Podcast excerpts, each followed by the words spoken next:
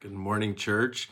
Uh, hope you are doing well this morning as we uh, go into another time of reflections. And, um, and I was just reading this morning in the book of Jeremiah, and as I'm making my way through, and um, there's so many good um, but hard tidbits in in Jeremiah right? If you are familiar with the book, you understand um, that God is not happy with the way that they have treated their relationship, which is between them and God, um, and to the point where God has had to say, enough.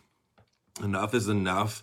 Um, enough rebellion, enough um, accepting other uh, ways and other gods and other practices that are evil. And so God is just um, has had to say enough with this people and the book of Jeremiah is Jeremiah is the prophet that is to go before them and and share with them that hey um, God is now in a way um, it's time to it, like there's punishment coming and um, there's no way around it uh, which is fascinating um, when you read through and you see that at least two times God tells Jeremiah, "Do not pray for them. This is this is going to happen now, and it needs to happen. They need to understand the error in their ways, and they need to understand uh, who I am."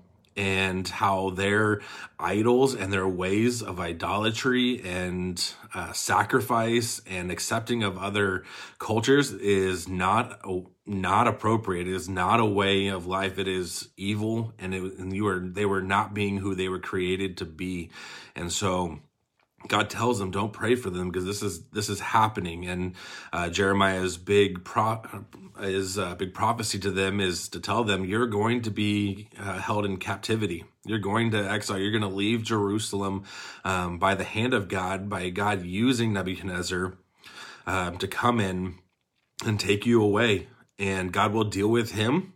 after this is all over, but know that God is going to use a foreign king uh, for his purposes to, so that we as, so that they as a nation will wake up and understand who and how good they have it in their relationship with God. And so, uh, Jeremiah told to, the prophecy to them, um, 70 years you're going out. And if anybody says anything different, um, they're lying to you and they will be dealt with for being false prophets and um, which i just find fascinating for 70 years they go where they're supposed to go. And um, how hard even even in, since they were not as um, faithful to god um, that uh, that would still be really hard to hear that there's there's no way there's no repentance here. There, there's no way around this decision that god has made to deal with.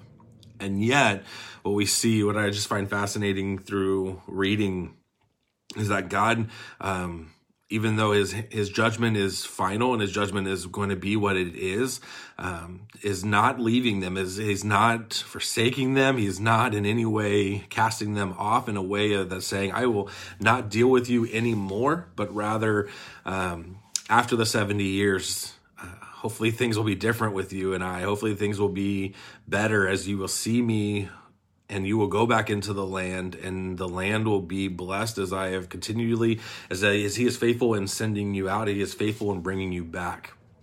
But what he gives them is the seed of uh, this seed of hope this the seed of that although this is going to happen and although this isn't going to be hard he says what i need from you as a people is to continue to bless, bless the land to use the land to to continue multiplying and being strong as a nation because I when I bring you back, things are going to be different. And Jeremiah 31, verse 31, um, he gives them this hope that is um, what must have been a bright light to them, hopefully, in their time of, of despair, probably. But also, as we look back, uh, we see just how important this was to should have been to them as they hear it. This is what he says in Jeremiah 31 31. He says, Behold, the days are coming, declares the Lord, when I will make a new covenant with the house of Israel and the house of Judah. Not like the covenant that I made with your fathers on the day when I took them by the hand to bring them out of the land of Egypt. My covenant that they broke, though I was their husband, declares the Lord. For this is the covenant that I will make with the house of Israel after those days. So after the 70 years is over, this is the covenant that uh, we will we will make.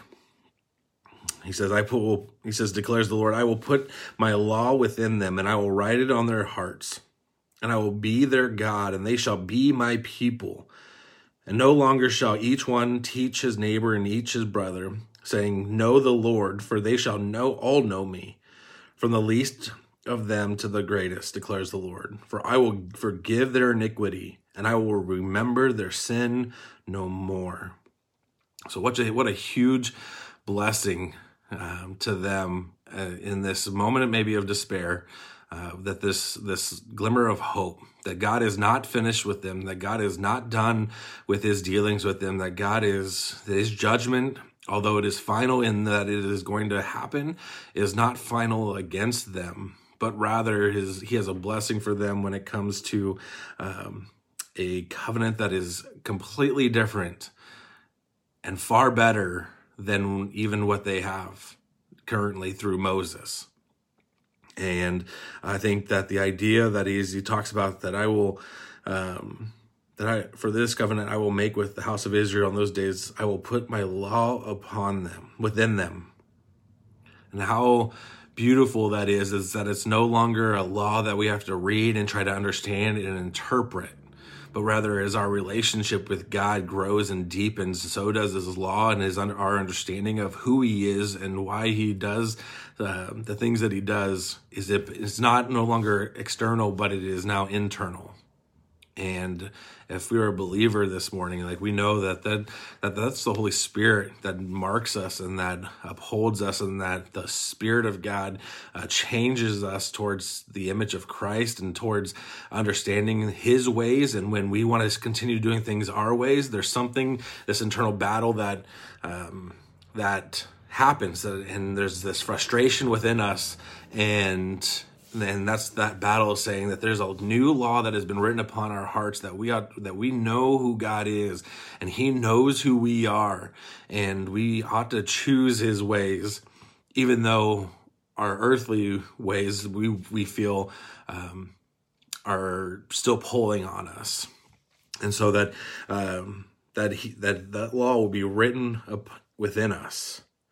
And I will write it on their hearts and I will be their God, and they shall be my people. Again, this relationship that he so that he so desires for us, and this trust relationship that he wants us to trust him with everything, and ultimately our hearts. That he wants to be our God. He doesn't. He doesn't feel obligated to us. He doesn't feel obligated to them to continue uh, being their God. But he says he he desires to be the God of them and he desires for them to desire him because of just how good and how gracious he is that we can have that perfect and good relationship with him um, and his law within us and and so then he says um, that I will write it up on their hearts, and I will be their God, and they shall be my people. No longer shall each one teach his brother, his or his neighbor, saying, "Know the Lord," for they shall all know me, from the least of them to the greatest, declares the Lord. For I will forgive their iniquity and I will remember their sin no more. And I think this is the good news. This is the good news to them, especially as God has given them all of what is basically put them in this place to, to go into exile is their sins.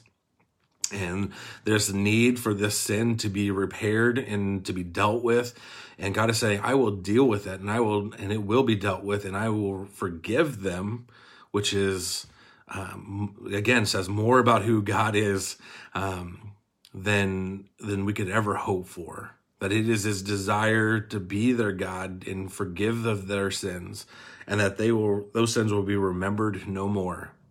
Like we don't have the, the gift and the ability to, um, to forget a lot of things that we wish we could forget but God does. God has that that uh, amazing ability to um, when he says it is finished and that the sacrifice of Jesus is accomplished and that and that is written on our hearts that it is completed and has been dealt with and it has been bought back and he says that that our that our sins are forgiven one and that they are remembered no more.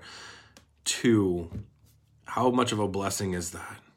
That we could never fully understand that because we just don't have that capability and yet and sometimes we still punish ourselves for the things that um, that we we have done and we have asked for forgiveness and we believe that God has forgiven and yet we still punish ourselves and, and still carry that burden of shame or guilt upon those things and yet um, God says those are those are you're not under condemnation for those things. Those things lied upon Jesus as he took it to the cross with him yes, even things today fall under what Jesus did for us uh, 2,000 years ago. And so, my hope is that we remember uh, just how beautiful it is to be in relationship with God and a God that doesn't feel obligated to us, but rather desires us um, and desires to be in relationship with us and goes far beyond even just that, which is beautiful enough in that He will forgive our sins and remember them no more, to never use them against us he does not desire for us to remember them as we have remembered them, but but that we would fall and trust that they have been faithfully forgiven and forgotten forever. So, church, I just hope that this is. Um, I hope you have a wonderful day. I hope that you can reflect on this a little bit, and if there's sins that you're dealing with. Um, that maybe you're still creeping up into your into your mind and still bringing upon some guilt um, I pray that you go before the Lord and give those over to Him and that feeling and that and that uh, guilt, and remember those promises that they are forgiven forever because of what Jesus has accomplished in that new covenant. I hope you have a wonderful day.